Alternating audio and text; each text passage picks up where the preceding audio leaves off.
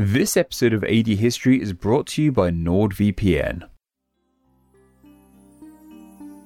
Have you ever wondered how Rome would handle a pandemic? Or what kind of relationship ancient Rome and ancient China had? Well, have we got a story for you? This is the AD History Podcast, weaving a tapestry of world history from 1AD to HD. Powered by TGNR. Get your good news that's real news at TGNR by visiting TGNReview.com. Now, here are your hosts, Paul K. DiCostanzo and Patrick Foot. And brought to you via London and New York City, you are listening to the AD History Podcast. I am Paul K. DiCostanzo, and I'm joined by my co host, Patrick Foot. Patrick, great to see you today. We have some wonderful stuff coming up, some really hard hitting material. How are you? I am good. Thanks, Paul. It's great to see you as well. And you are quite right. This is a huge episode of AD History today. Lots of stuff to cover, some pretty big events. And what we love most here on AD History is when two of our ancient cultures meet. And Paul, that's what you're going to be covering. I'm first covering something a little closer to home. And this is, of course, uh, 161 AD to 170 AD. But Paul, before we begin, should we have a quick word from our sponsor of today's episode? Yes, of course. And today's episode is sponsored by Nord. VPN. Yes, and thank you to NordVPN for sponsoring AD History. A new year is upon us, and what better way to bring in the new year than finally getting yourself protected online? And the best way to protect yourself online is with NordVPN. Nord servers not only give you military grade encryption that makes sure no one else is accessing your information, but it also allows you to bypass any restrictions that may be applied to the internet in your part of the world. Their clear and easy to use interface allows you to connect to any of their over 1,000 servers in 60 plus countries around the globe, and they allow you to browse the internet as if you were in that country. And should you run into any issues with Nord, their 24 7 customer support will always be able to lend a hand. And let me tell you guys, uh, last time we talked about Nord, I mentioned how even though the US office is now taken off of American Netflix and it's still on British Amazon Prime, well, we brought in the new year here in the UK by getting the American office added to UK Netflix. So it's even easier now with Nord to watch The Office. If you can't watch it anymore in America, simply hop on to UK Netflix and it's there waiting for you. All 200 or so episodes of wonderful American Office there on UK Netflix. A bit of an oxymoron, I know, but it's there for you guys to enjoy. You're welcome. But Paul, what do you enjoy so much about Nord? Well, you guys have heard me talk about Nord at length at this point, and you know that when I first got it over two years ago, I did a ton of research before going into it. I always look to see what's the best bang for my buck and if something is going to work for me. And in that time, NordVPN has a flawless, absolutely spotless record with me because I, like many people nowadays, are working online. I work with a ton of content management systems, YouTube, things of that nature, where the protection of my data is paramount. But even more important than that is the protection of my loved ones. And now, since with a single Nord account, you can connect up to six devices, every member of my immediate family has done so. I've insisted upon it, and they absolutely love it. And in addition to the security protects and the peace of mind it gives to me and them as well, they have done so much of it, just like Patrick was talking about, being able to access things specifically various types of media, TV show through streaming services in parts of the world that would not otherwise be available to them based on their geography. But the fact of the matter is that with the six devices on top of having no data logging and opening up the internet to you, NordVPN is an absolute gem. There's just no question about it because I believe very firmly that nobody should dictate the parts of the internet that are available to me based on the geography of my IP address. And that's one of the reasons why I have been such a satisfied customer for NordVPN for almost two years now. NordVPN currently has a fantastic deal for listeners of AD History, that being a huge discount on a two-year plan and an extra month for free by visiting nordvpn.com slash adhistory and by using the code AD History. This includes their amazing 30-day money-back guarantee. Once again, that's nordvpn.com slash adhistory and promo code ADHistory, which will be linked down below on YouTube and on the podcast directories. And remember, guys, this includes their 30-day money-back guarantee. This is an incredible deal. As I've said before, it is a no-brainer. So thank you once again to NordVPN for sponsoring this episode of the AD History Podcast. All right, now before we get into the true thick of things, let's lay down our necessary, obligatory, now legendary AD History Podcast ground rules. 1. Evaluate events in the context they occurred. 2. Over the span of recorded history, the way it was recorded, its methodology, and the facts that are important have changed immensely. How we view history today is not necessarily how we viewed it 50 years ago. 3. Nothing in history was inevitable. And 4. History and the past is like a different country.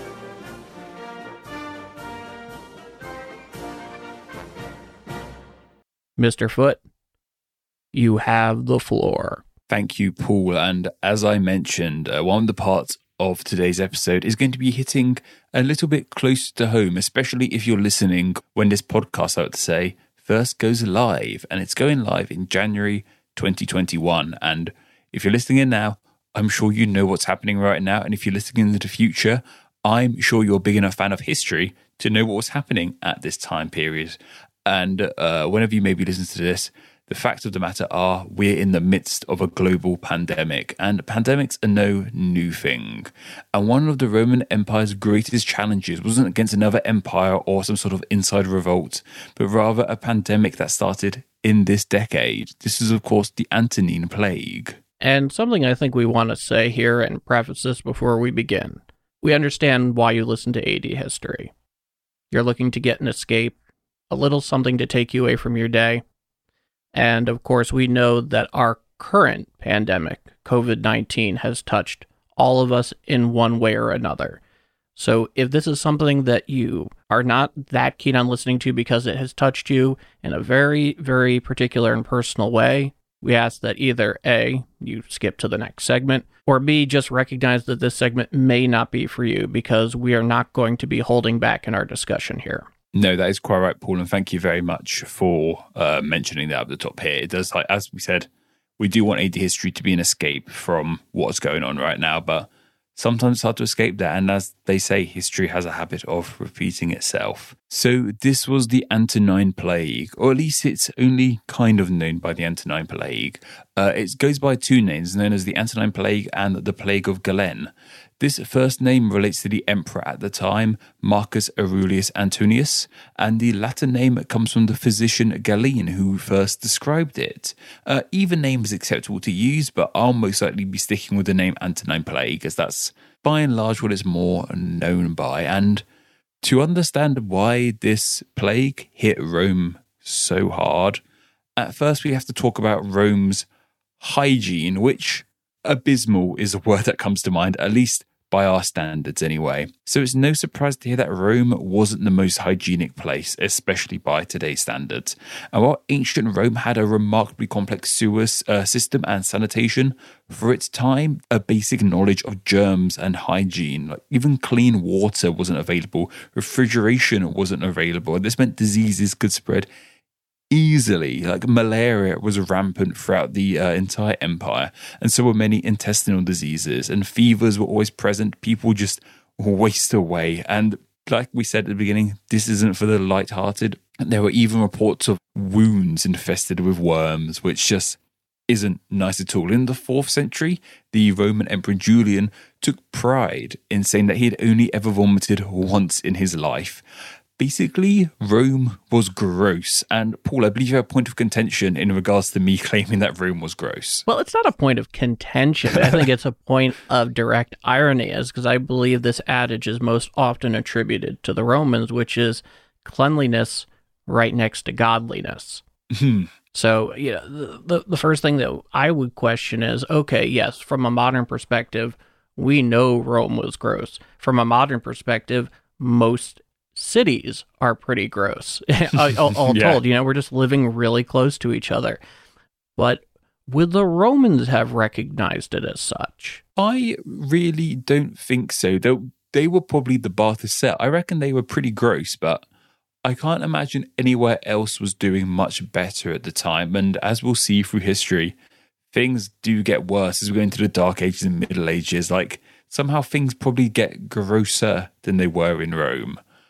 This probably is literally all they would have known. They would have just assumed this is the normal way. And like I said, the the, te- the technology wasn't there to for them to be less gross. They didn't have refrigeration. Clean water wasn't much of a thing. That's why beer was so enjoyed in the past because it was easier and safe. Beer was safer to drink than water for a lot of people. So undoubtedly, I mean, undoubtedly, yeah. And but the other thing that's interesting, and obviously this goes into the cleanliness of water factor, but the Romans were extremely well known even to today for their fondness of baths. I mean, exactly. speaking of fondness of baths, have you even been to Bath in your own country? You know what? I haven't been to Bath itself, but I've been to other Roman baths. They're, they're dotted all around the country. Ooh, I, ha- I have something for you. Mm. You're going to like this, Patrick. Mm-hmm. You're going to love this. So, let me bring this up to you right here. Can you read that? Uh, it says bath waters. It is not just bath waters. It is the bath water from the ancient Roman bath in Bath, England. Wow. How on yeah. earth did you end up with that? Isn't that some shit, isn't it? I thought I, I, didn't even realize it and I just looked over onto my onto my bookcase and I said, Ah, here we go. It has something other than aesthetic purpose now. All right, I just had to throw context. it in there. That's I'll, really cool. I'll show myself out. That's really cool stuff. Like yeah. What I'll do next, if I ever end up in a bath pool, I'll remember to take some bottles with me and sell them to some gullible American tourists. Well, hey, I, I, let me ask you a question. You've met my brother and his wife. Would you describe either of them as quite so gullible? Uh, no, not so no, much, no, no. I didn't think so. nope, it was just a little something to bring along. But hey, you know what? If you put a fancy label on it, you could have just filled it from your own taps. Exactly. And anyway, as we were saying before we went on over a bathwater tangent, you're right. They did bath. They loved their baths, but that doesn't particularly mean they were clean water they were sitting in. Absolutely. And I want to sort of so that, that's sort of the background. Like this was a prime target for a pandemic. These sort of sanitation methods and their hygiene levels. It was prime for the picking. And the Antonine Plague first broke out in 165 AD. And there's a popular story as to how it began. And some of it, as you mentioned, Paul, in uh, the notes delves into mythology. Uh, the popular story is that co emperor at the time, uh, Lucius Verus, came back to Rome after defeating a rebellion in modern day Iran. And when he returned with spoils of war, he brought the virus back with him too. And as you mentioned, in a mythology, there's a theory that a Roman soldier opened up a treasure chest in Parthia, and from that chest, the plague came out of it.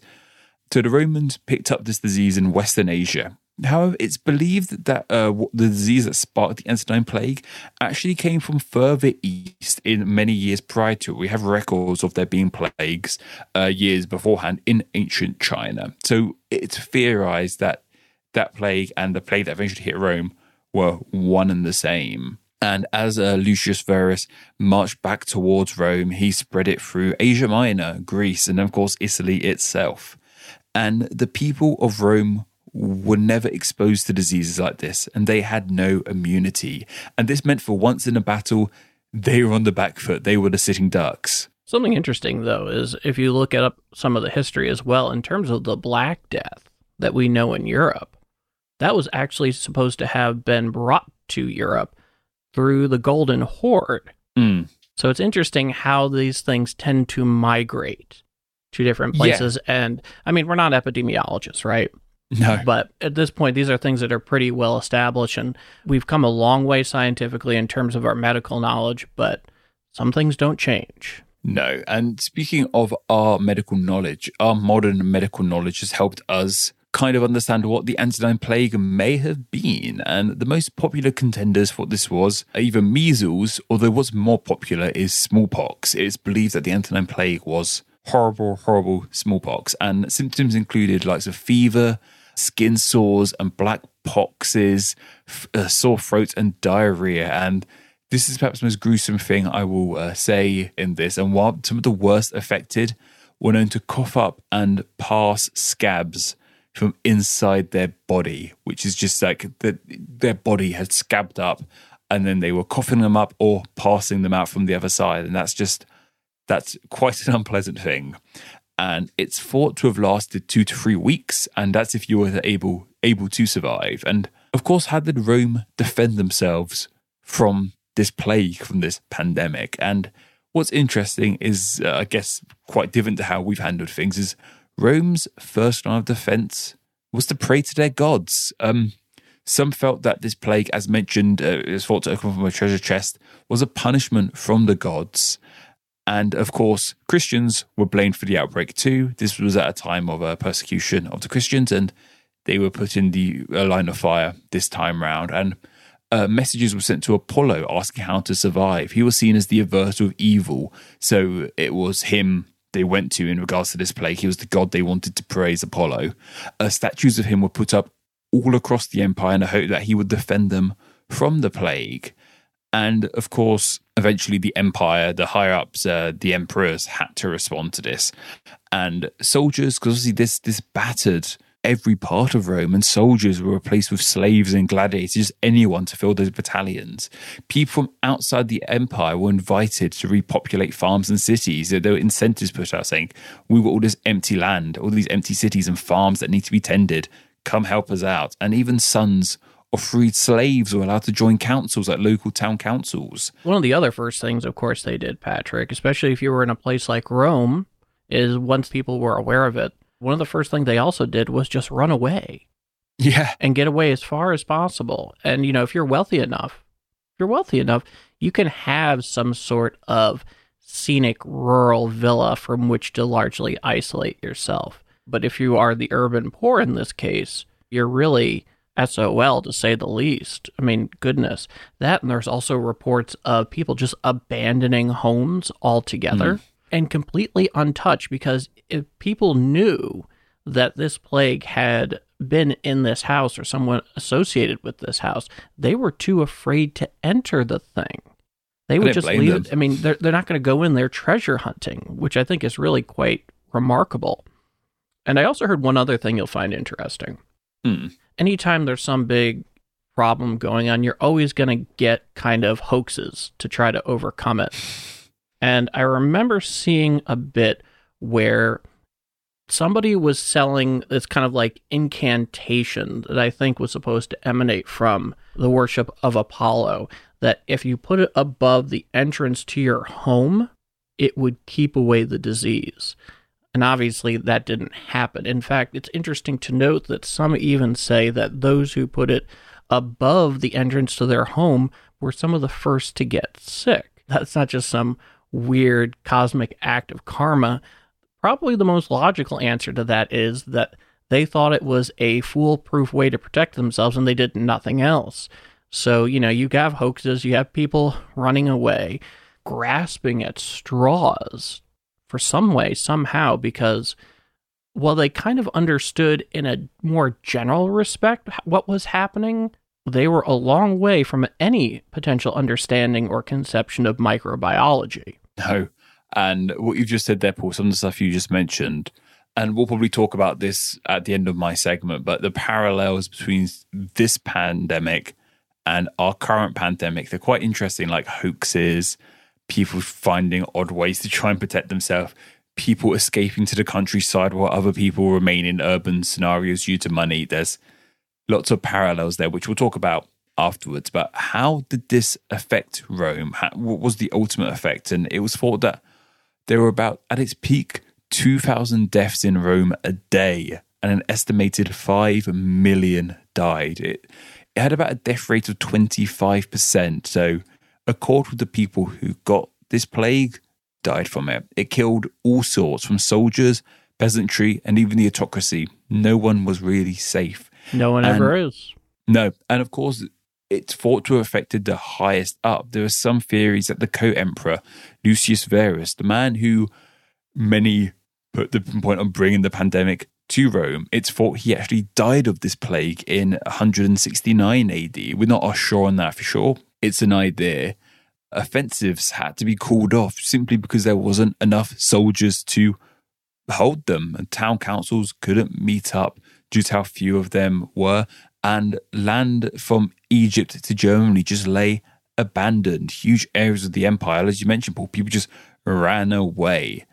And it sort of spread fear and mental health issues. I read this one incident. Um, we have a report of someone who we believe was having survivor's guilt. He genuinely believed that the only reason he didn't get sick is because he prayed to the gods and it made someone else sick instead. He was he, he genuinely believed that a young boy, a young boy he had never met, he didn't know anyone in particular, just a young boy somewhere had died in his stead. And you know, these, you know, especially we're talking about, compare it to our pandemic, the mental health issues and pandemics are being so talked about today, and we can see even go back this far with some classic case of survivor's guilt. And you know, just in terms of the effect, you were talking about it a little little earlier, and you touched upon it briefly. The Roman professional army was just so incredibly ravaged by this. It, it's truly unbelievable. And you'd stop and you'd think, well, why didn't the whole kit and caboodle just collapse when you don't have anybody to potentially defend the empire? It's not like Rome had any lack of enemies, right? Mm. Especially on their frontiers.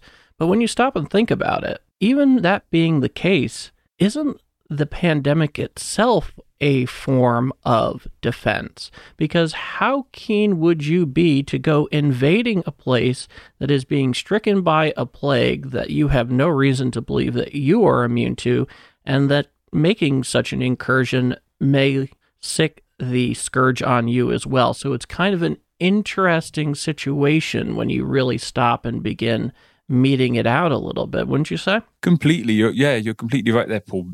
No one in their right mind would want to attack Rome while it's basic while Rome's basically attacking itself. Like I said at the beginning of this, like it, this is one of the greatest threats Rome had, and it wasn't another empire. It was a plague. Like it, it was a different kind of enemy altogether. Clearly, as mentioned, so many Roman armies were destroyed by this pandemic, and it was just one. It was an enemy many of them couldn't beat, but it did come to an end eventually. And the plague seems to have come to an end in 180 AD, 15 years after it started. Which, like I said, if you're listening to this when it first came out, that probably sounds quite scary to know this pandemic lasted 15 years, but this was about 2,000 years ago. And however it even came back, it's thought to have come back as late as 270 AD, over 100 years since it first emerged. Um, of course, there was no vaccine, so people just eventually built up an immunity. And while it's only believed to have been smallpox, smallpox was only declared eradicated in the 1970s. We've, so it's, it's not an issue anymore. Smallpox probably won't be hitting us anytime soon. Um, I read that there have been some outbreaks in like more recently than the 70s, but that was in like lab lab environment, so it's it's nothing to worry about right now. And of course, Rome bounced back from this plague. Some believe it was even stronger than ever, but some do also cite this pandemic as the start of Rome's fall. A lot of people talk about the beginning of the fall of Rome.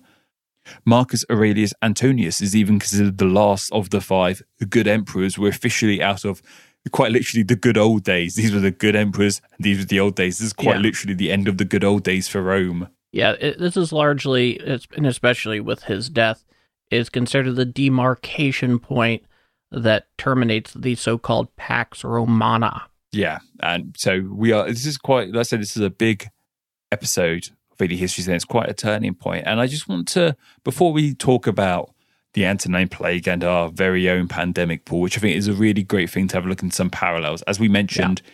if you aren't comfortable hearing about this, I'm sure you've already skipped ahead. But if you don't, we are probably going to be talking more about our current pandemic. Please do skip ahead from now. I'm sure there'll be t- like I'm sure you'll be able to figure out when to uh, start listening again. And I just wanted to end things with this quote, this fantastic quote I found from a really great article uh, from the Smithsonian magazine, written by an Edward Watt. And it's just a paragraph about what the Roman plague can teach us about our current pandemic. And it reads COVID 19 has brought about the first time that much of our world has faced the sudden, unseen, and unremitting fear of an easily spread and deadly infectious disease. Such a crisis can spur terrified citizens to blame each other for the suffering. It can exasperate existing social and economic divisions. It can even destroy societies.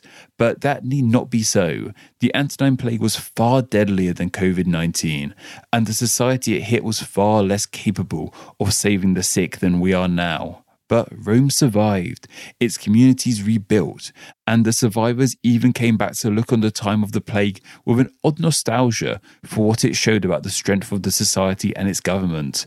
May we be so lucky. And I just think that's a really poignant point. And not to get too much on my soapbox, but we will survive this if Rome, as I said, Rome nowhere near had the technology we do now. And if Rome could survive a pandemic worse than COVID 19, we can survive this, guys. We can and we will. And step by step, we are you know you're you're talking about getting into the parallels between what we're experiencing right now and the Antonine plague. And I think an interesting place to start from the Roman perspective is to discuss what they didn't do. And yeah. one, one of the first things that they didn't do was they had no quarantines. Not in the way that we think of it, at least. Because, like I said, people were running away. They understood that proximity was in all likelihood a factor. You know, they're not going to go into, they're not going to rob an abandoned home that they know at one point was home of the scourge as well. But there was no formal quarantining in the, the way we would understand it today. In addition to that, there was no work stoppages. You know, there's no uh, stay at home orders if you will. The Roman government wouldn't have known to, to work in that way. In addition to that, of course, today, from just a fundamental standpoint, for the most part, we also have a ton of inoculations, an ability to treat any sort of other conditions that can be made much worse or really add to the effect of what we're doing today. Like, for example, having heart condition or something like that in addition to that, we also have a much, for the most part, generally, a much more nutritious diet. You know, you, mm. you eat something like breakfast cereal, it includes a bunch of nutrition that really would not be there otherwise unless you know, we manufactured it that way. Just generally better off in that regard. But Rome, Rome had none of these things. In addition to that, the other thing I think is interesting is when we're talking about the role of the Roman government in all of this what did they do regarding the economic catastrophe? Because it was an economic catastrophe. Mm. I do believe archaeologists and various other scholars have come and they found ways to measure this in a number of ways. Like, so for example, a lot of mines, whether it be gold, silver, or marble quarries, a lot of that stuff ended up just getting abandoned for a while, which is interesting to note. And in the case of the marble quarries, they noticed that for a certain period of time in this decade, I think it was over even several years, they found no marble bricks that they would manufacture and ultimately ship that was printed with a date within the height of hmm. the Antonine Plague pandemic which is awfully interesting. And it's also, they've also noticed that in terms of records that they have uncovered, that the production of brick fell by almost 50% compared to the pre pandemic manufacturing levels of those bricks. So it has a distinct economic impact as well. In addition to the fact, when we talk about the Roman government's role in all of this, today there are various kinds of stimulus packages, this, this, and that. But for the most part, the role that the Roman government would play is interesting. So in this case, the price of grain actually doubled during this time. which is interesting to note. And one of the ways that the Roman government would actually help citizens is they would open up grain storehouses that, that they kept of course, as as kind of a supplementary material to help keep those prices down. Basically, an ancient form of the dole, if you will. Yeah. As far as grain is concerned, and even though you wouldn't see them giving money of one form or another to private businesses, one of the ways that they did try to stimulate the economy, and this is something you and I would find very familiar today, as well as you listening wherever you may be listening, is they also funded more public works construction projects, things like canal digging or creating aqueducts. It didn't have the same role, but a lot of the things that they did wouldn't necessarily have been all that unfamiliar to us, even though we are doing a great deal more today. In addition to the fact, guys, there's one really big difference today that was not even imaginable at the time, which is how so many of us, though not all of us, considering so many people are out of work, but many of us that are fortunate enough have the ability to work from home. Yeah, like it, it's been so fascinating to see the work from home mentality change in just under a year or so. Um, obviously, me and you, Paul, we were basically working in pandemic mode before the pandemic, but yeah, it's just our lives is what we yeah, do. To see people realize, oh, I, I don't, I don't need to, I don't need to, to, to be in a morning traffic jam. I don't need to be in an office full of other people. I can stay at my home. I don't need to live somewhere expensive so I can work there. I can I can w- live somewhere nice and enjoyable. Like I can live out in the sticks and still work, do my office job from home. It's quite. I think it's imagining. I think it's been quite eye opening for a lot of people. I know some people who live in somewhat sort of central London, and they've all of a sudden realised I don't need to be here. I don't need to be this far into the city for work because I can work from home. What's the point in paying that much rent if I'm not even using the city? And yeah, obviously, Rome didn't really have work at home. And it's something we are much more fortunate to have as we live now in this HD world, as we call it, where we have the internet and geography isn't as much a factor to us. I could say that the AD History podcast itself is a supreme example of just what you mentioned. Mm. And of course, something else that hasn't been mentioned at all in Rome is face masks. I don't know if there's any sort of concept of a face mask of covering your mouth uh, or nose in this sort of time. I didn't see any mention of face masks being uh, used during the Antonine Plague either. No. And uh, just as you mentioned, some of the uh, similarities, a lot of the same issues we saw in ancient Rome. We are seeing today, like you said, the urban poor. That's still a huge factor. People from poorer backgrounds not being able to. Like, I think there's even things like people from poorer backgrounds are more likely to die from modern COVID 19. And that would have been the same case here. And in some ways, of course, any death is sad, no matter who's dying or how it's happening. But it, it's alarming and it's somewhat sad that these issues from almost 2,000 years ago are still about to this day in the midst of a pandemic now. Undoubtedly, there are some things that never changed. Now, what I find that's really interesting about this pandemic in terms of what we actually know about it from more authoritative sources, I understand it. From what I understand, a lot of the documentation from this plague actually comes from the aforementioned physician Galen. Who, yes. yeah, this guy is interesting because one of the things that he's best known for outside of this is being a physician for the gladiators. He was largely what we would call mm. today a physiatrist. He focuses a lot on musculature. And in this case, I believe he was in Greece when it broke out. And he was called to Rome because he was an imperial doctor, right? and he was called to Rome shortly after this thing broke out to try and get a handle of it. And his initial stay wasn't that long, and he took off. And the reason he claimed he took off was with political issues having to do with other doctors he was dealing with at the time. But within a couple of years, he's called back again. And a lot of the documentation that we know about this plague and of course, because he's a second century physiatrist, that's only going to take you so far. But he is by far one of the most notable physicians from this period of time.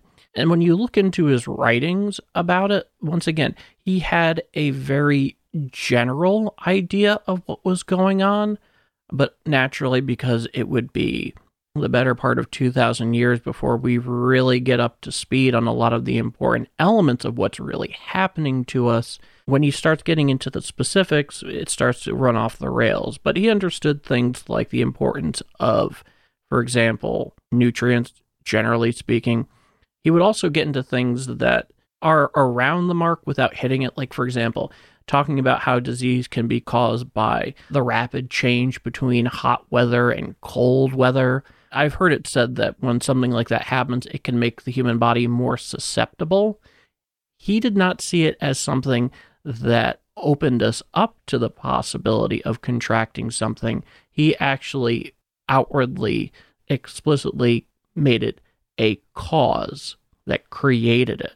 So he has some general things down and right, but he's just missing the target because naturally there's an entire field of scientific medicine that he's missing from the picture. So Galen is a very interesting record where he gets some of the general things right, some of the other things he's just kind of circling the target, but it's basically mm. the best we got. Yeah, it's very impressive for how far back in time this was to be so to be so on the nose in the grand scheme of things. Yeah. To be sort of semi accurate, but and once again, it's the doctors we're most most important for. There, once again, as a doctor who had the best understanding of the pandemic, not a politician or any sorts like that. Yeah, absolutely. That and think about how far we we are away from even the conception of a vaccination. Yes.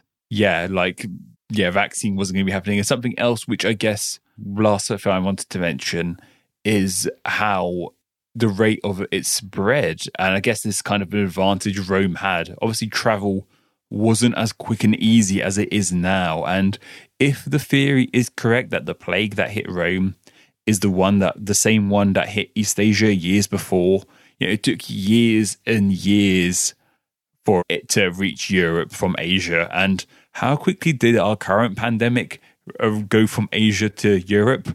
Few months at that. Uh, it shows just, just that's just when we recognized it. Yeah, how quickly, how how interconnected our HD world is, as we always like to say, and COVID nineteen was a prime example of just how much humans spread and move around our planet in the most, I guess, morbid way possible. We saw just how much we travel and explore our world. Yeah, and something another theme that you and I have hit on from time to time is how the ancient world, especially what we would consider to be the old world, aka not America, not Australia, you know, things like that, it was also far more interconnected than our imaginations lead us to conclude.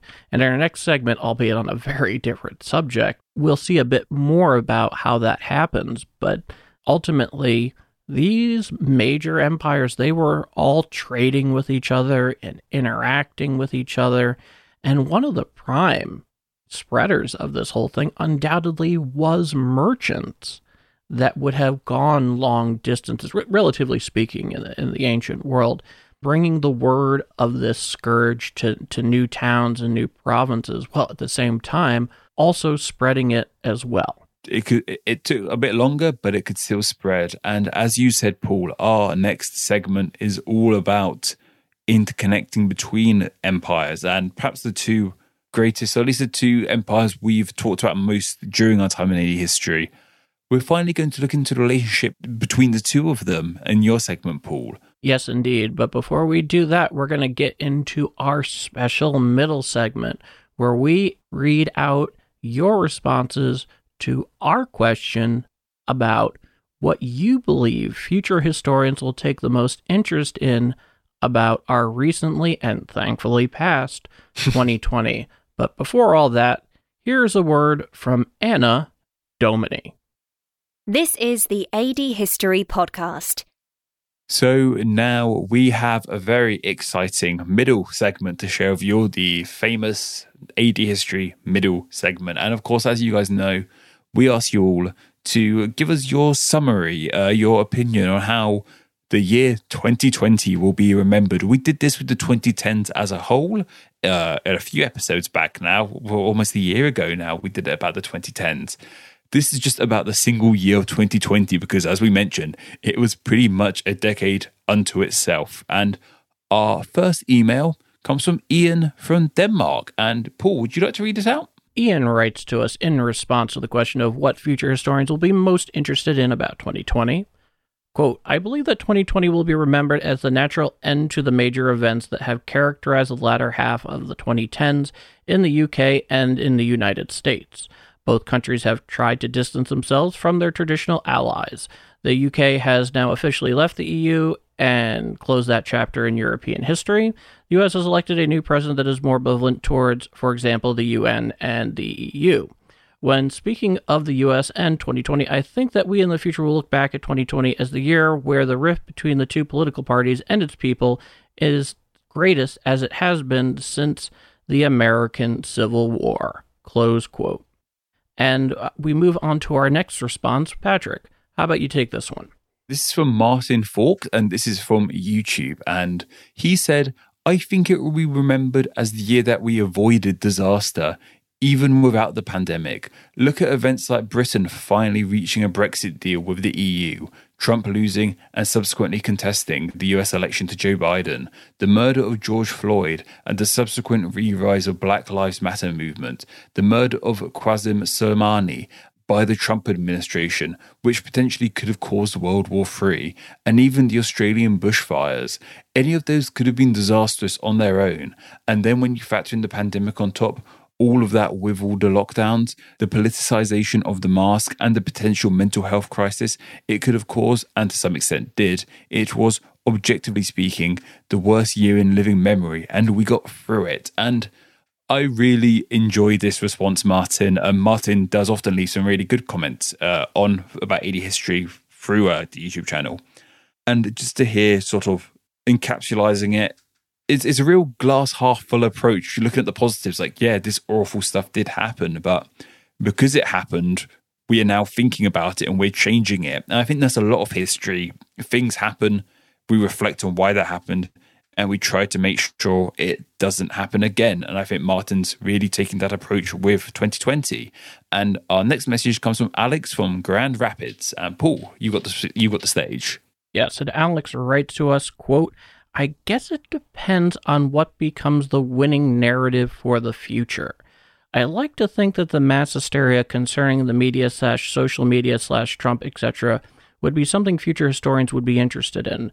Though if that hysteria becomes the dominant narrative, then it wouldn't be of interest in an objective, analytical way. Close quote. And finally, we have from Twitter, and of course, you guys can follow us uh, uh, on Twitter at AD History Podcast. There'll be a link to that down below, I'm sure. This is from at Darkness Random on Twitter, and they said 2020 is weird because of COVID.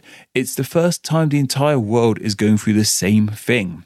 Even the world wars were relatively local, and this is so gosh darn true. Like we call them world wars, but they're basically European wars and some extra people were lending a hand. Obviously, that's a very base way of interpreting the world wars. What I would say, though, here, in, in terms of the First World War, mm. the, the, Great War, that was mostly a European conflict, right? That's where most of the yeah. fighting happened. There's stuff that happened early on in East Asia. There, there's a whole Middle Eastern component to the First World War, but for the most part, the main battlefields are on, on Western and, and Eastern Europe. The Second World War is obviously very different because, and a lot of people have made this argument that World War II didn't even start in Europe. And it didn't even start in 1939. It started in 1937 when, after the Marco Polo Bridge incident, which is largely believed to be a false flag operation by the Japanese, as what would be described as at best a razor thin casus belli to invade mainland China from what was then Manchukuo and what we know today as Manchuria. And there are a lot of theaters outside of Europe, to be sure, in the Second World War. Like I said, the whole China aspect, they lose between 10 and 15 million people due to the Japanese invasion. Can you even necessarily call the Soviet Union truly Europe? I really think of it more as Eurasia to be mm-hmm. sure. Mm. Obviously, there was considerable fighting in Southeast Asia as well as in the easternmost portions of what we know today is India and Myanmar, which we would have called Burma at the time.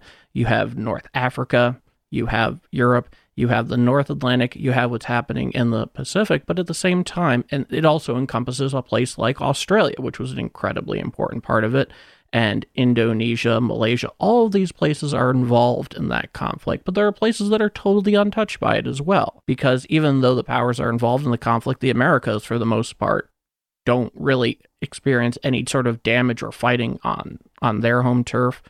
To be sure, when you get into the southern most portions of Africa, they don't see any combat. You know, you see, uh, say, like in Ethiopia, obviously there was fighting going on there. Egypt, Tunisia, all, all these places there's going fighting on, but it's it's not global in the same way the pandemic is today, where it literally has touched every part of it.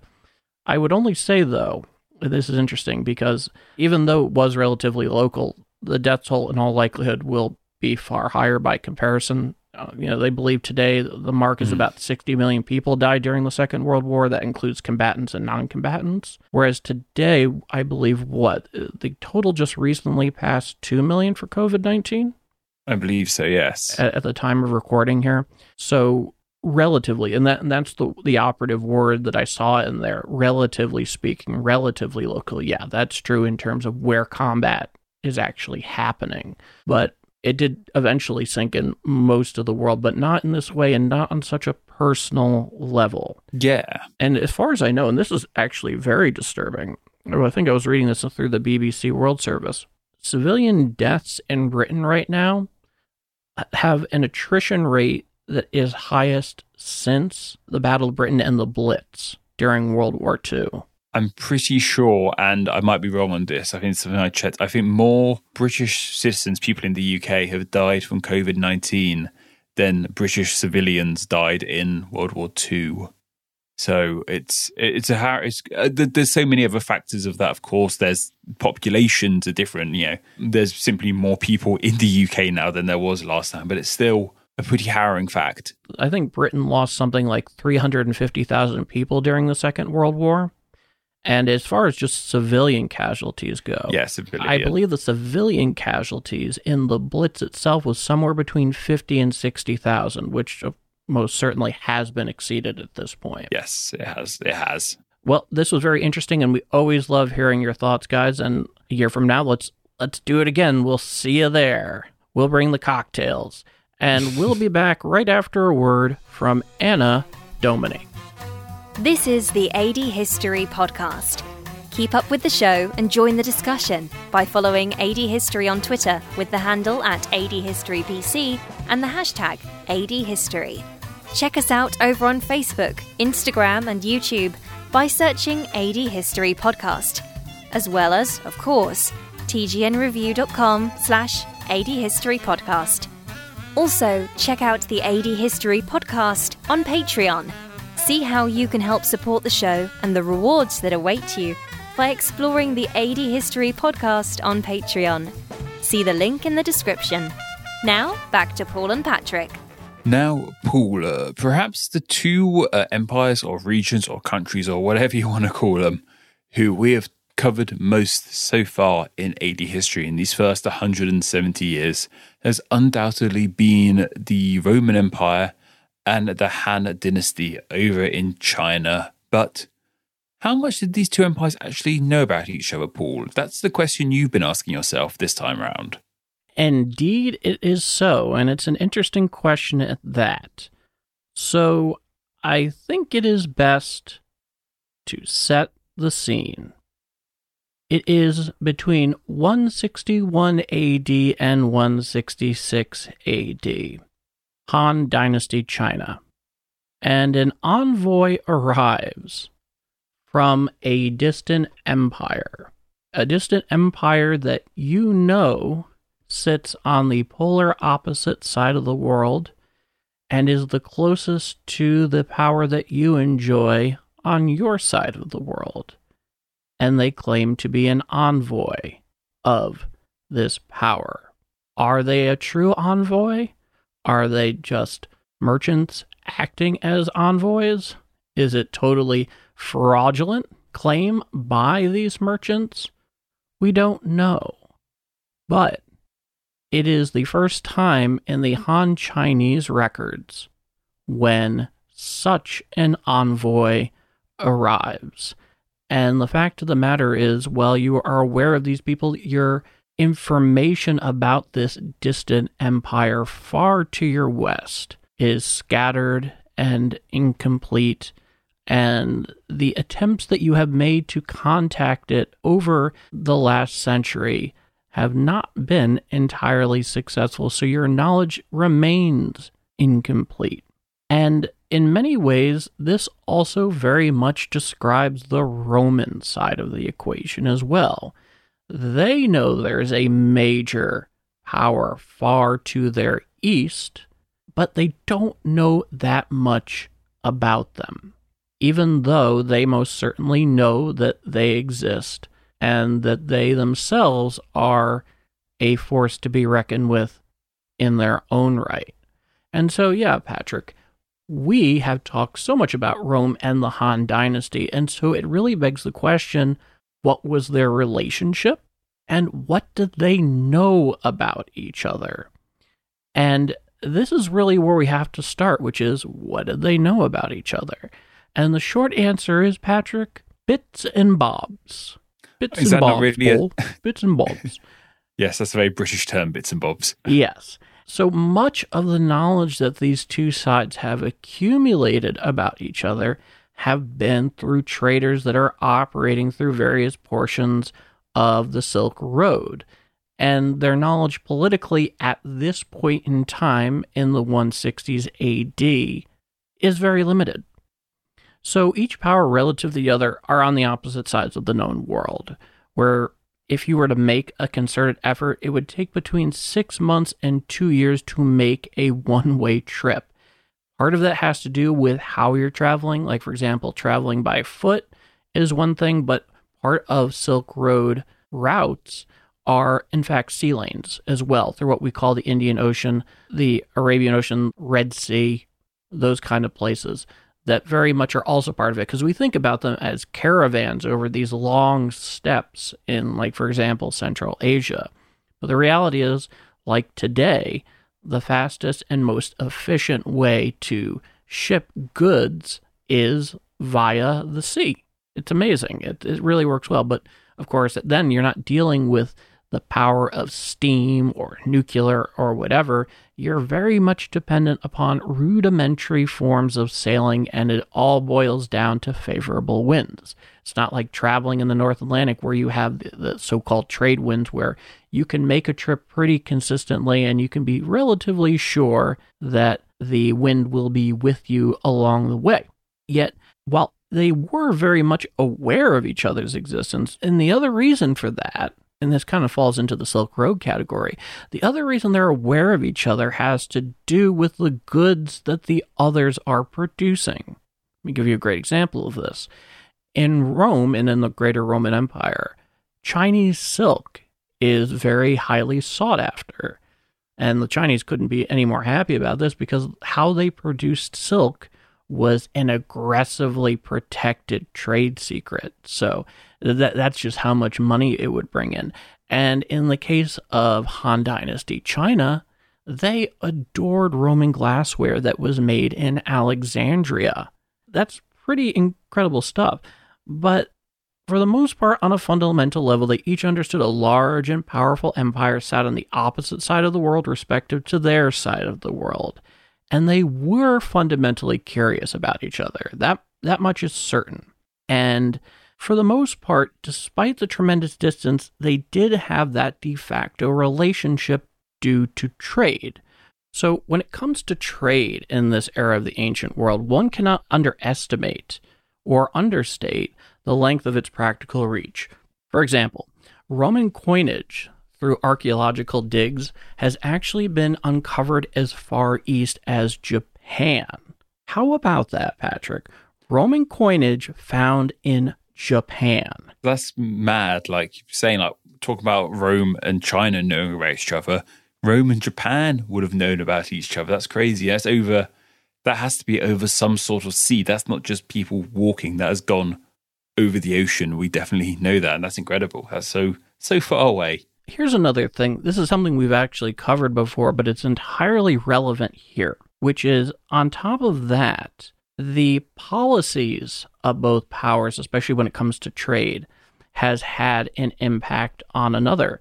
Let's go all the way back to episode two, and we're talking about Wang Mang. And at that point, part of his policy was the mm-hmm. hoarding of gold, and he was trying to replace it with rubbish bronze coins, and nobody was having it. Because the, the Xin dynasty, which took over most of Han dynasty holdings, we'll get back to that in a moment, because of that, Augustus knew that the gold was starting to begin slowly being siphoned away from the Roman Empire and from Roman coffers.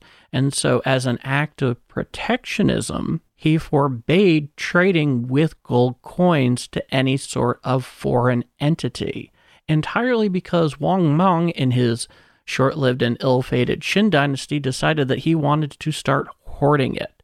That is an incredible thing that, despite the distance and that point in time, the policies, especially regarding trade, though it was a delayed response, was most definitely a very real and, and highly impactful one. It's incredible that that is happening 2,000 years ago. We can see the relationship here. I mean, this is incredible stuff. Yeah, it, it really sounds like a, like the butterfly effect, where something happening all the way over in China is having an effect on the Roman Empire. So it's just a really sort of good example of like something over there. Obviously, it's much bigger than a butterfly flapping its wings, but it just shows how much how connected this world was at this time that China could do something which would affect Rome without them even directly. It's not like they directly attacked Rome. It's just something they were doing cause consequences for the people in Rome. And so in these Chinese sources, and there's a number of them that crop up over the years and, and even after where we are at this point in this episode, and they begin referring to Rome as Da Qin, which translates either to Great China or Other China. And without a doubt, it's it's hardly a incredible leap of extrapolation to understand exactly the way Han China and Han Chinese decision makers are thinking about Rome, which is a power that is equivalent to their own, to the point where, oh yeah, that that's the other China, the one that's on the other side of the world. Yeah, right? that's, that that's really interesting. Like that's video worthy. Thanks for letting me know that, Paul. oh, oh, you got it, my friend. Any anytime. And the Romans actually knew Han Dynasty China by the name Serica, Uh, which is possibly a progenitor of the modern English term China, but may have actually been inaccurately referring to a different people that were located in Central Asia near the, the Tarim Basin. We'll get to the Tarim Basin in a bit. But while China viewed Rome as their mirror equivalent, Rome didn't necessarily view them any better than they did any other non Roman peoples or peoples that were in the Roman Empire. This is not a shock. Uh, we, we, we kind of get how the Romans tend, tend to operate. But Yeah. apparently, even some Chinese administrators, even as late as the third century, referred to Rome as, quote, the treasure country, due to the many additional wares in addition to the glass finery that were available in Rome. And as I mentioned before, that Roman made glassware in Alexandria, to own such a thing in Han Dynasty China was considered a status symbol. Yeah, Yeah. I can see that. I, I, I'd, I'd, I'd still be pretty impressed if someone owned something from Alexandria today. Yeah, me too, Yeah. without a doubt. And so the initial accounts of Rome were acquired by the Han Dynasty in the late first century. This is documented in the Book of Later Han, when General Ban Chao was reclaiming the Tarim Basin. Now, Tarim Basin is important here because we're also talking about the Silk Road. If you guys look at a map of Han Dynasty China at this time, you'll notice that their territorial claims when you start moving west into Central Asia has this kind of hook arm to the north and west of their territories, which is known as the Tarim Basin. It also generally corresponds with established caravan routes for the Silk Road, and that's precisely the biggest reason that they want to control it is because of the economic activity that happens through that corridor of theirs. And so before Wang Mang took over in the Qin dynasty, they controlled the Tarim Basin. They lost it during the Qin dynasty, and then they spent several decades at least planning and then executing the reconquest of it. And it's during the reconquest of the Tarim Basin by Ban Chao that we begin seeing the first information being acquired by the Han dynasty about Rome. And in this case, at the time, this is in the in the ninth decade of the first century, so the 90s AD. Basically, what happened was he started getting reports that indicated, since they'd last been there, the rise of a very large, very powerful empire that had come onto the scene in the interim. And as we know, based on when the Roman Empire, not the Roman Republic, but the empire was established, Rome came onto the scene in a very significant way, to an extent that even a power as great and as distant as the Han Dynasty, when they got knowledge of it, would be immediately curious about and begin calculating the possibilities that exist with the existence of this new power on the scene from their perspective. And so it hmm. piqued their interest. The initial information that was given to Ban Chao about the Romans were that they wore their hair cropped, they wore embroidered clothing, they were tall and honest, they resembled the people of the Middle Kingdom, which is the translation of China. That's what you call China, the Middle Kingdom. You get the idea. And it's basically the reason some have speculated why Rome had also acquired the name Daqin, because they thought that they roughly resembled their own people. And the later Book of Han also mentions the information in China obtained about the Roman government upon reclaiming the Tarim Basin that they were honest in business, possess a large supply of grain and foodstuffs, have an abundant supply of natural resources, and they have the existence of a highly effective Roman postal system that we today would know as the Cursus Publicus, which you have to think in the ancient world, having a really effective and timely postal system is quite the accomplishment. Yeah, something I still feel like I need sometimes when I'm waiting for uh, parcels from certain people who won't get mentioned. Yeah, yeah, yes, yes, naturally. So, uh, for all the issues that we have today, the fact that they're pulling this off in the ancient world is really quite extraordinary. And the other thing that they noticed as far as foreign contact and diplomacy is that it was welcomed heartily. Their words. They were told that the foreign envoys would be given gold and escorted to their destination. Huh. Sounds good. I mean, we know now how accurate some of this information was. And obviously, like I said, they're working off of bits and bobs. It's it's an interesting little kernel of information that, that came Ban Chao's way. But he eventually acted upon it. But as far as all this is concerned, we'll get to his acting upon it in the moment. It also begs the question now that we've mentioned all the things they that they know about each other without actual direct contact, what was the relationship between Rome and China? For the sake of this relationship, it's important to establish that any such relationship had a somewhat limited window of existence in the ancient world, given communication lines, things of that nature. So, you know, what is a couple hundred years is not really that long because obviously you're going to have waves of interest and less interest. And obviously, the Western Han Dynasty fell thanks to Wang Mang. Then it came back not too long after with the Eastern Han Dynasty. And of course, then you have the period of the Three Kingdoms and the Jin Dynasty, which does actually learn quite a bit more, but not so much relative to this. And even the Roman Empire itself, we're only talking about from the end of the first century BC until about the fourth century, at least in terms of the Western Roman Empire. They have contact with the Byzantines to an extent, but we'll get to that at another time. As you can see, there was a somewhat spotty and erratic window for any potential formal relationship that might have been possible. And a lot of that time, there are also issues where those powers were also much more inwardly interested because they had a lot more going on at home that commanded their immediate attention. Hmm. So, in this case, given their significant distance from each other, at no time did any of their provinces, protectorates, or client kingdoms ever share a border with each other, which was very important. And the Parthians and the Kushans were effectively the buffer states that sat between the two. For what we would today recognize as a normalized formal diplomatic relationship, which in some respect is far, far more modern than most people realize and assume, this was never the case between Rome and Han Dynasty China.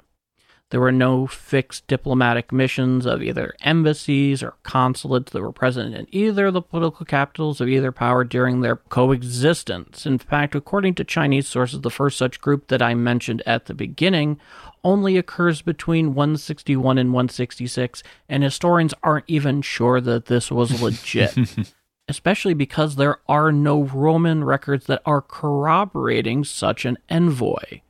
And it's possible that they could have been using traders as de facto missions and, and envoys because they knew where they were going. But since we have no ability to corroborate it from the Roman side, the chances are it could have been just outright fraudulent. And when you stop and think about it, there are a lot of benefits to being a trader that claims to be the official envoy on a mission to contact you and from a, from a great power. Think about the preferential treatment and opportunities that that could create in doing so. I mean, the possibilities are endless, are they not? No, definitely not. No, um, it's quite an impressive thing to do. I'm a little surprised it didn't happen more often. No, yeah. And who's to say it didn't, but we haven't found that. Yeah, I haven't found that evidence. What is clear, of course, like I said, is if there was ever a formal diplomatic envoy commissioned by Rome at any time, and that is a, an issue entirely, but once again, we just can't substantiate it. Now, that being said, Han Dynasty China did make an initial attempt to make formal contact with Rome, and it's an interesting story. Once Han Dynasty China found out about Rome's existence through Ban Chao reclaiming the Tarim Peninsula, he came to the conclusion that potentially a greater relationship with Rome could have tremendous strategic benefits. However, it was a matter of learning more about Rome and, interestingly enough, being able to even find them. Mm-hmm, yeah, I guess it would have been as easy to find people when the maps weren't really finished yet. Not a chance. So, this aforementioned Ban Chao in 97 AD sent a subordinate of his by the name of Gan Ying from their location on the Tarim Basin to try and find and contact Rome, perhaps even with the aspiration of making a formal political contact leading to direct formal relations between Rome and Han China. He thought that there was a possibility, of course, of creating greater economic ties, as well as perhaps finding a capable and willing partner to help them manage, in cooperation, Central Asia. Fascinating stuff fascinating mm. stuff. He sends Gan Ying from the Tarim Basin to try and find the Roman Empire. And eventually he reaches what we call basically modern day Kuwait at the shores of that northernmost portion of the Persian Gulf, which then would have been part of the Parthian Empire or the Persians, if you will. And based on his extremely incomplete knowledge of the geography in question, from there, he thought he needed to sail to Rome, and he met a ton of troubles trying to arrange passage. It was expensive. The mariners he spoke to were not entirely clear exactly where he wanted to go because there were language issues, of course. And the voyage that they did offer him, I think, may have only been as far as Rome and Egypt. And because of this, the trip was highly expensive because any such voyage at the time, because once again, as we were talking about earlier, favorable winds that you had to pay and make provisions for up to a three year voyage. You have to plan for the worst case scenario, basically. Exactly. And that was a tremendous dent to the coin purse, as it were. But because Gan Ying was apparently unfamiliar with what was sitting to his then north and west, Parthia and Rome actually shared a common border from where he was that was only a 40 day trip by land. So close. so close, and yet so far. so far. And it was at that point in time that he chose to return. He gave up. And upon his return, based on the incomplete understanding possessed by him Ban Chao concluded that Rome was too distant to be a partner in managing Central Asia or to come to any sort of meaningful formal contact and having a diplomatic relationship. I just like uh, what I say, imagine being in Ban Chao's shoes at that time. Imagine being like from, just imagine the concept of like being from China, just a Chinese person in ancient Rome. It sounds, it sounds almost like a sort of fantasy novel, like just seeing these two people from so different world, seeing someone from one different world in such a different environment. It sounds almost, yeah, I, I, can't quite put my head around it. Imagine how different the world must have looked like to him.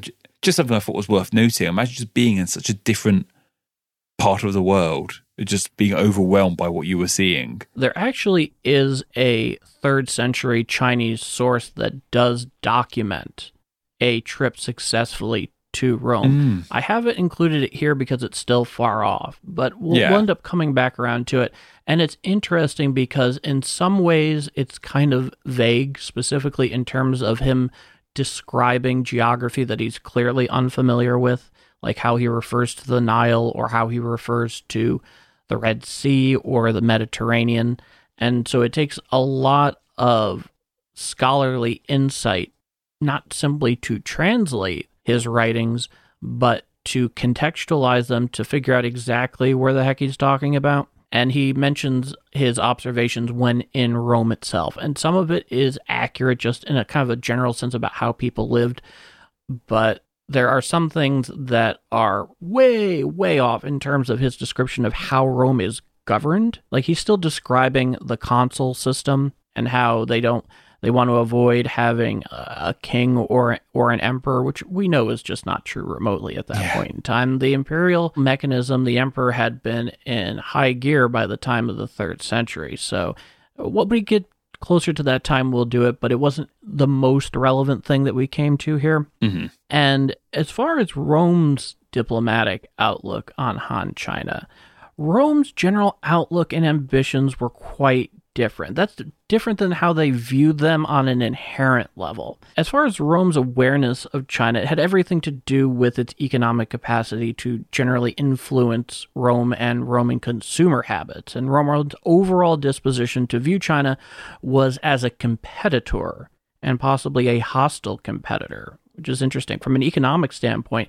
they were somewhat competing for the same, albeit remote, Central Asian consumers, as well as Roman domestic markets. That you had kind of an interesting morality at play here, which was that Rome, one, through Stoicism, very much discouraged acquiring these highfalutin items that didn't stop Romans from doing it, obviously. And Stoicism is all well and nice, but certainly the, the Roman aristocracy, to use a term that is mostly accurate, though I don't think the Romans would ever have ever want to necessarily describe it that way, ever halted them from doing any of that.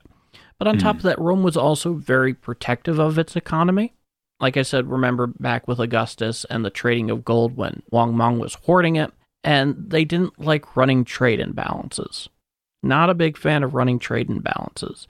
So it's kind of interesting in that respect. And even though in reality, there could have been many a great possibility, but they were still a remote competitor and possibly a hostile one. So basically, anytime you're looking at a great power, and this is also true in the ancient world, we think about Roman power today as a matter of military might, as a matter of technology, as a matter of its governmental administration and culture. But just like today, and this was no different in the Roman world, their economic power was absolutely paramount in their eyes. And it added so much to what aligning yourself with the Roman Empire could be in terms of the benefits of doing so. So naturally, they're not all that interested in having another great, possibly in their eyes, equal to them competitor sitting on the other side of the world competing for the same markets. That's kind of where they were coming from. So, in, in all of this, there's one great part of the equation that I don't necessarily think that most people would consider. And that, of course, is the Parthians' position regarding any formal diplomatic relationship between Rome and Han Dynasty China. It's an interesting possibility in terms of what we could imagine what might have been possible had there been cooperation. Like, for example, Patrick, say that they did make formal contact and both sides reasoned that strategic cooperation in a number of areas were possible, but especially when it comes to economics, right? And the other thing to consider here, though this is ground rules or alert, this is wild speculation and counterfactual, hmm. but it's a worthy conversation for you and I to have here. Imagine both sides believe that they can have a mutually beneficial relationship in terms of managing interests in Central Asia. How does that change the strategic calculation for Rome in regards to moving further east. Now, grant you, grant you, in this case, they're still very distant from each other. You still have the Parthian Empire. You still have the Kushans. You still have various parts of Central Asia that don't necessarily fall into you know any of these spheres. However, if you believe that there is another great power sitting on the other side, that changes things, especially a cooperative one, one that you're working with in concert. The concept of moving more expeditiously eastward, even though the Romans at this point had done it and very much failed at it prior, changes significantly when you think that there's somebody that's friendly and working towards similar ag- prior agreed upon ends potentially on the other side. How does that change things? I mean, would you imagine that somewhat changes the calculation and ambitions for Rome? Yeah, definitely. Like they could have partnered up and uh, established uh, some sort of diplomatic contact with China you got to wonder how like people like the Parthians would feel. Do you think they would feel penned in? Oh God, like both our neighbors are on the same page now. Because I think for, for, for some time in history, the Parthians and the Kushans, as we mentioned earlier in the podcast, were were uh, middlemen of sorts, proverbial middlemen, and they kind of benefited from their location, like because China and Rome were so often like going between the Silk Road, and they were slap bang in the middle of the Silk Road. They thought, hey, this is good but maybe if if China and Rome had partnered up, they might be like, oh, they're on the same page now. They, they, they, there's more of them than there are of us, and if we anger one of them, we'll most likely anger the other one. And yeah, part of me thinks they probably would have been a bit more paranoid of being so blockaded, I guess, blocked by this larger power. There's an element of this which is interesting. Mm. So naturally, we've talked about how the Kushans most certainly would have generated a great deal of wealth by the fact that so many established Silk Route caravan routes go through their territory, and there are many different opportunities to make money off of that activity. Parthia enjoyed the same thing. Mm. Now, the military side of this is far more nebulous because we're still dealing with very long distances here, and Rome and Han China are still very far apart. And while it's possible that it could have changed calculations for their extending their power further, if you're the Parthian Empire, you're not, I don't necessarily know that you're as worried militarily per se, though you can't discount that you have you can have both sides of your equation working in concert, which is just not a good thing. But from an economic standpoint, if they make contact, there is potential that any sort of agreement can potentially cut out the middlemen yeah, literally, yeah, cutting out the middleman. Like, we don't have to worry about them. We've got our own thing going on. Rome and China could be like, we've got our own thing going on. We don't need to deal with you anymore. Like, we figured this out between the two of us. Definitely. And while it's only speculation about how that could have happened, if you are the Parthians in particular, and I couldn't find more information about this regarding the Kushans' position on the matter, but if you're the Parthians, that is the absolute one thing that you want to avoid at all costs. All costs your empire's basically founded on being the middleman. If you can't be the middleman, then what are you? Exactly. They're, they are for Europeans and, and some Eurasians, Northern Africa, the Arabian Peninsula. They're the gateway to the East. And the East mm. at that time and for a long time after, guys, was the big word associated with huge potential riches that going to the East, working in the East, finding good fortune in the East can lead you to an incredible windfall of wealth. And the Persians before this, the Parthians now, and for the most part, until, you know, for centuries after, most certainly benefited from their extremely fortuitous geography. And they were going to do everything possible to make sure China and Rome didn't have that contact. And so they did what they could to discourage it. From what I understand, some of it even has to do with misinformation. And it's also been speculated that when Gan Ying made his trip when he was sent by Ban Chao from the Tarim Basin to try to make direct contact with Rome, that the Parthians may have also been whispering into his ear that if you keep going, you'll never come home. yeah. It it's, so interesting. Like, I'm surprised there's not more about this. I'd love to read like fiction based on the Parthians making sure Rome and China don't meet up. Like, it could almost sound a bit like a slapstick comedy of sorts. Like, how do we make sure these two people don't meet up? That sort of thing. It's really, really fascinating sort of side of history. You know, we talk so much about Rome and China, like what's going on between, uh, like how much, uh, what a huge consequence it would have been to these smaller empires if they had met up, and just absolutely fascinating stuff, Paul. It really is. So let's break this down here a moment. So most of this relationship is happening at a distance. It's happening mm. through the Silk Road.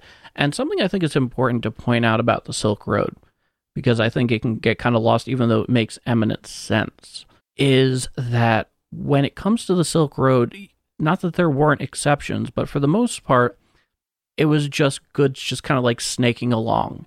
So they start in one point, they move along, they trade, it continues on from that point. Goods get traded, and they pick up at another point with a different set of traders, and so it's just kind of like like snaking along through the human intestines, as it were, where one picks up the baton and then hands it off to another group that same baton. And so information disseminates through there, culture, religion, trade, money, you name it. The Silk Road wasn't just a matter of goods, it exchanged everything, including very important information and culture and religions that changed forever the places that they were trading with at the time. We've talked about this before, especially like Buddhism. Mm-hmm. Buddhism very likely found its way into Western China and then eventually to the Han court through the Silk Road. And plagues, as we mentioned earlier. Yeah, absolutely. absolutely. It all it all comes along. It's all communicative and it's slower, but it's definitely a very interconnected world from that perspective. So while they didn't have any formal diplomatic relationship, while there was no strategic cooperation, the two's existence was that they were aware of it both sides and they certainly did affect each other, but they were too far away to have a, a truly meaningful relationship. We don't get really good documented accounts of any kind until as far as I know from the Chinese side, even though, as I mentioned, there are some potholes in it, that I've found until at least the third century. And of course, you have this very bizarre case here between 161 and 166 with an envoy claiming to have been sent by either Antoninus Pius or Marcus Aurelius, but we can't even verify that that was legit because we can't corroborate it with the Roman sources at the time. So they were aware of each other. They most certainly affected each other. It would have been something else. It would have been quite amazing if they did somehow create a formal diplomatic relationship, though it's hard to imagine how that would have operated because, unlike today, or even like the age of sail, where things are getting around the earth much quicker in terms of messaging, when you're talking about a trip that could potentially take years, how meaningful a relationship can you have when the, the political sands are always shifting at any given time? It's kind of hard to envisage and on top of that, and I mentioned this earlier, and this is kind of an important conversation here, Patrick, especially when we're getting into diplomatic relationships and, and how they've evolved over the years. At what point in time, when you stop and think, Patrick, if you had to guess, that the idea of two leaders of great powers meeting together began in a serious kind of formalized way where it's become the diplomatic norm, when would you guess that started? I don't know really. Um, I guess when travel became a bit more accessible, um, I imagine great leaders would have been in contact, like maybe through letter writing, that sort of thing. But I'll go with like trains, maybe. I, I really have no idea. I've, I kind of you kind of assume it's always been built in, but perhaps it's a more recent thing. Well, it's interesting. So, in terms of diplomatic contact, obviously diplomatic contact is happening right now in general relative to more local powers for each of these mm. guys, not obviously not each other. But for the longest time, there was always this really big issue about the head honchos actually meeting up face to face because who goes to who? And for the longest time, this is certainly true in Europe, it could be viewed that one traveling to the other was one side supplicating, basically diplomatic genuflecting that you're the greater power, so I will go to you. And this bears out over a great, great deal in time. Now, it's not in any way unusual to send like a top ambassador, some sort of diplomatic plenipotentiary that is acting on behalf of another ruler that's sent to uh, another country's political center where their ruler exists. That's been happening for a while. It still happens. It's happening right now in this point of history. But the idea of meeting face to face was always problematic. As far as I know, the first really big meeting where this sort of thing actually happened is between Napoleon and Alexander at Tilsit, which is, of course, in the early 19th hmm. century. Yeah. And what they did was on the river Tilsit, they actually built a barge platform thing. So that way there could be no symbolic imaging that one is going to, they're meeting each other in a perfectly neutral spot where they're not making any more of an effort or a distance to meet the other. And that obviously concluded in the Treaty of Tilsit, which, you know, all went to hell with the 1812 invasion of Russia by Napoleon. That's a different story. But in terms of the modern, I go to you, we have this kind of symmetry thing. And this is very hmm. much a theory of Professor David Reynolds, who is a international diplomatic history scholar for the 20th century. Specifically, he teaches at Christ College, Cambridge. And he's basically, if not the guy, like the top three guys that discuss this sort of thing. And he focuses on the world wars and the Cold War in this regard. And he said the modern conception of symmetry, where we have leaders meeting together and things like that, was actually by pure necessity created by Neville Chamberlain. Neville mm-hmm. Chamberlain in the the meetings that he had that lead with Hitler to solve the Munich crisis. And just as a quick aside, that included four meetings. It wasn't just the signing of the treaty at Munich. It had three preceding ones. And it was a big deal at the time because, for the most part, there wasn't a heck of a lot of precedence for it. Like I said, we're looking hmm. back at Tilsit. And then, of course, naturally, you have the Treaty of Versailles, but that's a little bit different. So, all of this, what we think of diplomacy today in terms of world leaders meeting each other, this is all very, very recent. And you go back into antiquity with Rome and Han China, not only are they not able to really have a diplomatic relationship, but it's extremely hard to even get emissaries out there. And even if they had done it, what would have come of it? The possibilities are quite endless. But what we can say to you guys is they knew about each other, they learned more about each other over time, but they were never able to have that direct diplomatic contact where you have normalized diplomatic relationships with embassies or consulates or any of that fun stuff. But they undoubtedly had a direct effect upon each other that was profound. Undoubtedly, even though it wasn't direct, it, they both, in concert, though not intentionally so, played a very dominant hand on the known world, the old world, at the time that we are discussing now. Undoubtedly. And who knows what could have happened if Rome and China did somehow reach some sort of formal diplomatic uh, contact with one another. Like they could have turned on each other. Rome could have somehow overtaken the Chinese dynasty and expanded the Roman Empire way more out east. But that's just wild Oh, boy. speculation yeah, on my that, end. that- that's definitely wild speculation. But you know, it is interesting because if you look at the Roman mindset, Hmm. is the Roman mindset for most Romans was that the Roman Empire was destined to control all the peoples of the known world at some point. And while it's very hard to imagine the Roman Empire even going as far as Alexander did, it is interesting to think the possibilities that might have existed should any cooperation on a formal level have existed between Han Dynasty China and Rome. And I can tell you what, whatever those possibilities may be, there was most certainly a very vested power in making sure that did not happen. And I love these. I love this concept here and this discussion because it factors in so many of the things that I personally find are really interesting. And being able to look at them and realize, especially on a grand strategic basis, that the base calculations of interest and pursuing interest and protecting interest and looking to encourage certain outcomes and discourage others have fundamentally not changed an iota. Maybe how we do it, how we communicate it, how fast we can communicate it, and our abilities to achieve those ends have changed.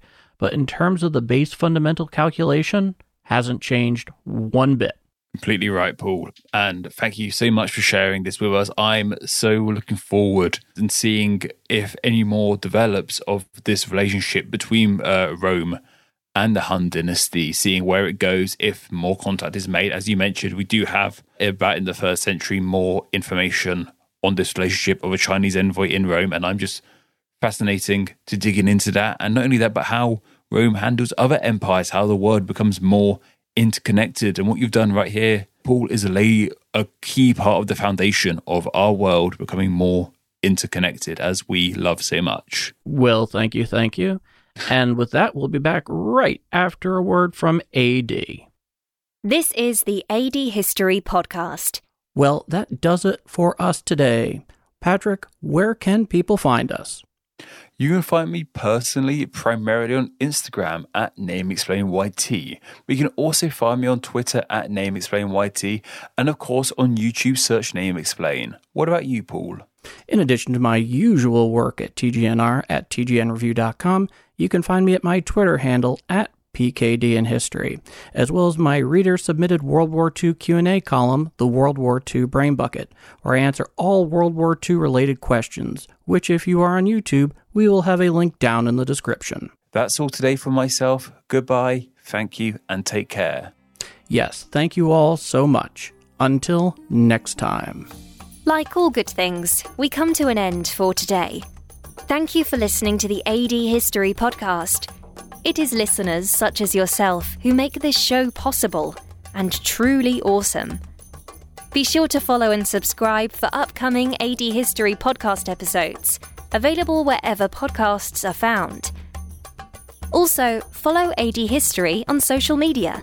Follow the show on Twitter at the handle at ADHistoryPC, as well as on Facebook by visiting facebook.com slash adhistorypodcast and Instagram as AD History Podcast.